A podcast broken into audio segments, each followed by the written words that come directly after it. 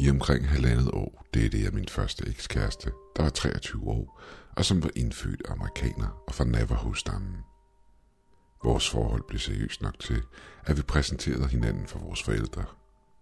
Hans familie boede tæt på vores universitet, så vi var tit over hos dem, enten for at spise aftensmad, eller blot for at besøge dem.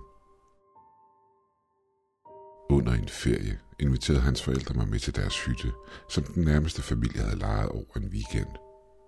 Jeg takkede ja tak til tilbuddet, og var meget spændt, da jeg følte, at vores forhold tog et stort skridt fremad. Udover det, så var jeg spændt over turen, da alle de familieferier, jeg selv havde været på, mens jeg voksede op, kunne tælles på en hånd. Dagen inden vi skulle køre til hytten, inviterede min kærestes forældre mig over på middag for at fortælle mig om de kommende dage. Jeg vidste allerede, at min kærestes bedsteforældre var i dyb kontakt med navaroernes traditioner, og kunne virke en smule hårde over for folk, de så som outsidere. De ville måske ikke acceptere mig med det samme, og undskyldte på forhånd, hvis de sagde eller gjorde noget, der kunne virke stødende over for mig. Jeg tænkte over, hvad de havde sagt til mig hele turen derop, hvilket bare gjorde mig endnu mere nervøs, jo tættere på vi kom. Det at møde en kærestes familie første gang var stressende nok i sig selv. Men når man så lagde det faktum oveni, at vi var samme køn, og det hans familie måske så mig som en outsider, gjorde tingene meget værre. I det vi kørte op til hytten, så vi der stod en stor gruppe mennesker ude foran den. Min kærestes far parkerede bilen, og ham og hans kone steg ud af bilen for at høre, hvad det var, der foregik. Jeg spurgte min kæreste, hvem disse mennesker var, og han forklarede, at det var forskellige familiemedlemmer, og en seriøs diskussion var brudt ud.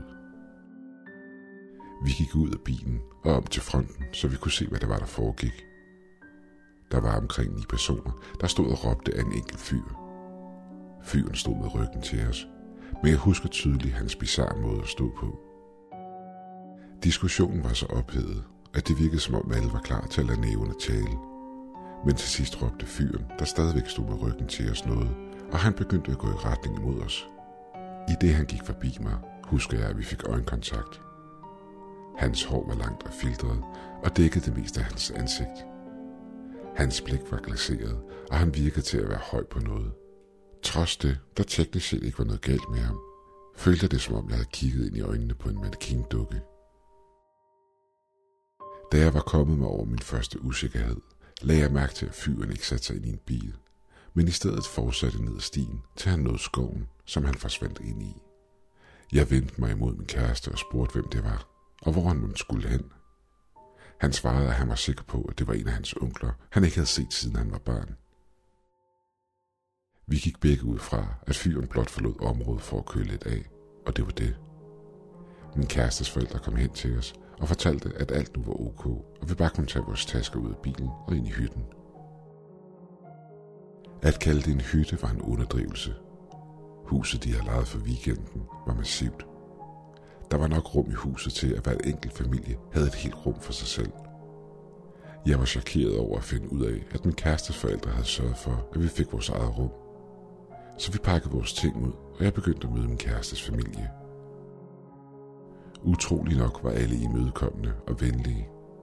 Jeg havde frygtet af at blive behandlet som en outsider, i det min kærestes familie var så traditionsbundne. Men stort set alle hilste på mig og gav mig en kæmpe krammer og et smil.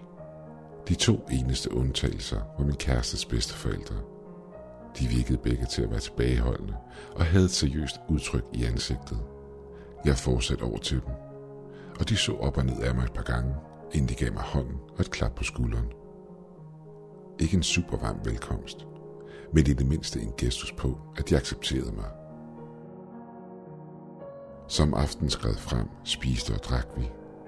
Der var sågar en, der hævde en guitar frem, og fulde begyndte vi at synge coversange af populære sange. Det var en fantastisk aften, og en jeg altid vil huske. Men jeg husker også følelsen af at være overvåget. Det var som om, der var noget omkring os. Noget jeg ikke kunne se. Timerne fløj afsted, og inden længe var klokken langt over midnat, og alle var klar til at gå i seng. Men inden alle gik i seng, kaldte min kærestes bedstefar alle sammen til et familiemøde. Da jeg var gæst, troede det også inkluderede mig. Men inden jeg kunne nå at sætte mig ned, kom flere familiemedlemmer hen til mig og fortalte mig, at det ikke var tilladt for mig at være til stede under mødet, og at jeg skulle trække mig tilbage til mit værelse. Det slog mig lidt ud, men jeg trak på skulderen og fortsatte op til vores rum. For at være fair, så var jeg ikke alene. En af konerne til et af medlemmerne af familien var ikke Navajo og måtte heller ikke deltage i mødet. Imens jeg lå på sengen og rodede rundt på min telefon, mærkede jeg en pludselig angst. Jeg ved ikke, hvor den kom fra, men jeg kunne mærke, at mit hjerte pludselig begyndte at hamre i brystet på mig. Det var kun ganske kort tid, det stod på, men det freakede mig ud. Efter det var overstået, sad jeg forvirret på sengen og rystede over hele kroppen. I det min kæreste trådte ind i rummet, faldt jeg lidt til ro. Jeg besluttede mig for ikke at sige noget til ham, da han med sikkerhed ville grine af mig. Efter han havde været i bad, snakkede vi lidt sammen om alt og intet, og kort tid efter slukkede vi lyset og faldt i søvn. Den nat vågnede jeg med et sæt. Jeg havde ikke haft mareridt eller drømt noget. Pludselig var jeg bare vågen. Jeg sprang ud af sengen, imens jeg forvirret stod og undrede mig over, hvorfor min krop havde vækket sig selv på den måde. Til at starte med troede jeg, at min kæreste havde sparket mig i søvne. Men han lå roligt og snorkede blidt på sin side af sengen med dynen over sig. Jeg så på klokken. Den var 10 over 4. Jeg var en smule panisk over den måde, jeg var vågnet op på. Men det gik op for mig, at jeg skulle tisse. Så jeg hævde min t-shirt på og gik ud på gangen, der førte ned til toilettet. Da jeg var færdig og på vej tilbage, gik jeg forbi et af vinduerne på gangen. Jeg stoppede op for at nyde udsigten, som natten bød på. Månen kastede sit lys over familiens parkerede biler. Men det, der fangede min opmærksomhed, var figuren, der bevægede sig imellem bilerne. Jeg kunne ikke se, hvad det var, i det jeg så den bevæge sig rundt imellem bilerne. Til at starte med troede det var et af familiemedlemmerne, der ledte efter deres bil i mørket. Men i det mine øjne vendte sig til mørket, kunne jeg se, at den ikke bevægede sig som en person. Det lignede mere en stor hund eller ulv, eller noget, der i hvert fald bevægede sig på alle fire. Vi befandt os i et tæt skovområde, så det at vilde dyr kom så tæt på huset, var vel mere eller mindre normalt. Det var lige indtil den rejste sig op. Jeg stirrede i det skabningen gik omkring bilerne, inden den stoppede op og vendte sig imod huset. Mørket virkede til at dække over skabningens krop, så alt jeg kunne se var omridset af den. Den så på mig. Ikke på himlen eller på huset, men på mig. Ud fra mørket i dens ansigt kunne jeg dog se to lysende prikker, der stigede på mig igennem vinduet udefra. Jeg ved ikke, hvor længe vi stirrede på hinanden. Men inden jeg vidste af det, fandt jeg mig selv på vej ned ad trappen og hen imod hoveddøren. Uden nogen grund og uden nogen kontrol over mine egne handlinger bevægede min krop sig bare. I det jeg låste hoveddøren op, greb en jernnæve så hårdt omkring mit håndled, at det gjorde ondt. Jeg så op og så min kærestes bedstefar stå og stige på mig med et blik, jeg aldrig vil glemme. Han sagde ikke noget. Han låste bare døren igen og drejede mig rundt, så vi stod ansigt til ansigt.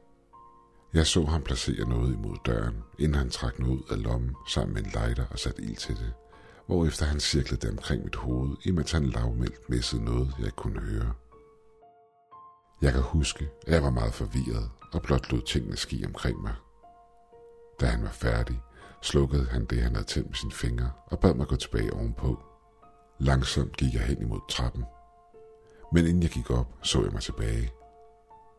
Det var her, det gik op for mig, at det, han havde stillet op ad døren, var en shotgun.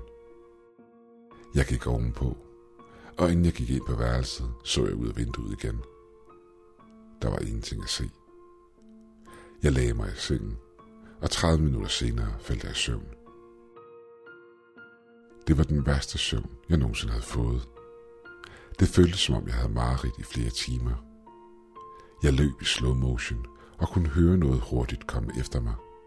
I det skabningen nåede mig stoppede drømmen, og så startede drømmen forfra. Sådan fortsatte det hele natten igennem. Den efterfølgende morgen vågnede jeg sent op på formiddagen. Klokken var omkring 10. Jeg fandt min kæreste badet i sved.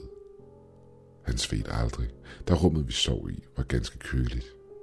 Det var en smule bekymrende og jeg måtte ryste i ham i over fem minutter, før han vågnede op.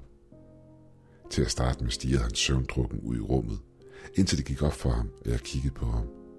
Han stod op og klædte sig på, og vi gik begge ned under, hvor vi fandt huset i en drømmelignende tilstand. Alle bevægede sig igennem huset som zombier, og alle virkede til næsten at være halvdøde. Inden morgenmaden kaldte min kærestes bedstefar alle sammen til endnu et familiemøde. Jeg måtte stadigvæk ikke deltage.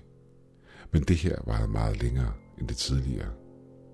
Da de var færdige, fortalte min kæreste og hans forældre, at vi pakkede sammen nu og tog sted. Jeg kunne ikke rigtig diskutere beslutningen med dem, da alle i huset begyndte at pakke deres ting sammen. Inden for en time havde alle pakket sammen og smidt taskerne i deres biler. Da vi kørte væk fra hytten, kunne jeg ikke lade være med at føle, at de lysende øjne fra aften før fulgte mig fra skovkanten. På turen hjem var min kæreste meget stille, og da vi stoppede for at få benzin på, prøvede jeg at spørge ind til, hvorfor vi havde forladt huset. Men han sagde blot, at det var svært at forklare. Selv efter jeg blev sat af i min lejlighed, undrede jeg mig over, om grunden til det havde været på grund af skabningen, jeg havde set den nat, plus den drømmelignende tilstand, alle havde været i morgenen efter. Men frem til den dag, vi gik fra hinanden, prøvede jeg at spørge ind til, hvorfor turen var blevet aflyst. Men han gav aldrig noget direkte svar. Det var først lang tid efter, vi havde slået op, at jeg så en dokumentar om skinwalkers, hvilket sendte kuldegysninger ned ad ryggen på mig.